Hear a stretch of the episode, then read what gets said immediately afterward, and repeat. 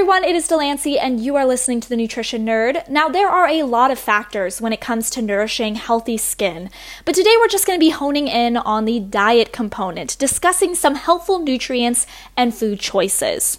Now, an interesting fact nutritional deficiencies are oftentimes first observed as skin problems. A vitamin B12 deficiency, for example, can be observed as a skin discoloration. Speaking from personal experience, before I was fully diagnosed with Crohn's disease, I was suffering from numerous nutrient deficiencies, and I had rashes, a pale complexion, and just an overall very sickly skin color. Malnutrition, whether it's not enough food or too much food, is going to take a toll on your skin.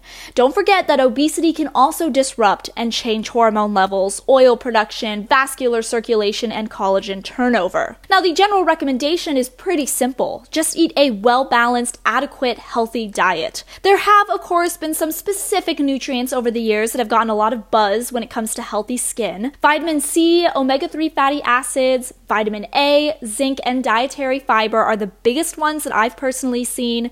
While no substitute for topical sunscreen, vitamin A is apparently very helpful in defending the skin from UV rays. Meanwhile, vitamin C and omega 3s improve your skin's resiliency. And with all that in mind, just some food recommendations I would maybe give to you would be avocados, oranges, nuts, sweet potatoes, salmon, blueberries, chickpeas, and dark chocolate. Again, these are foods that make up just a typical, healthy, adequate diet. Now, high carb diets and dairy are the notorious do not eats when it comes to skin health. But I have to say that the science there is actually a little ambiguous. Nevertheless, what we do know is that generally the types of carbs that can cause excessive weight gain, such as low fiber white bread, baked goods, and sugary treats, are the most likely to exacerbate conditions like acne, and I don't think that'll be a surprise to anyone listening. The verdict is still out on dairy, so if you can handle dairy and digest it well, the general recommendation is just going to be a moderate amount,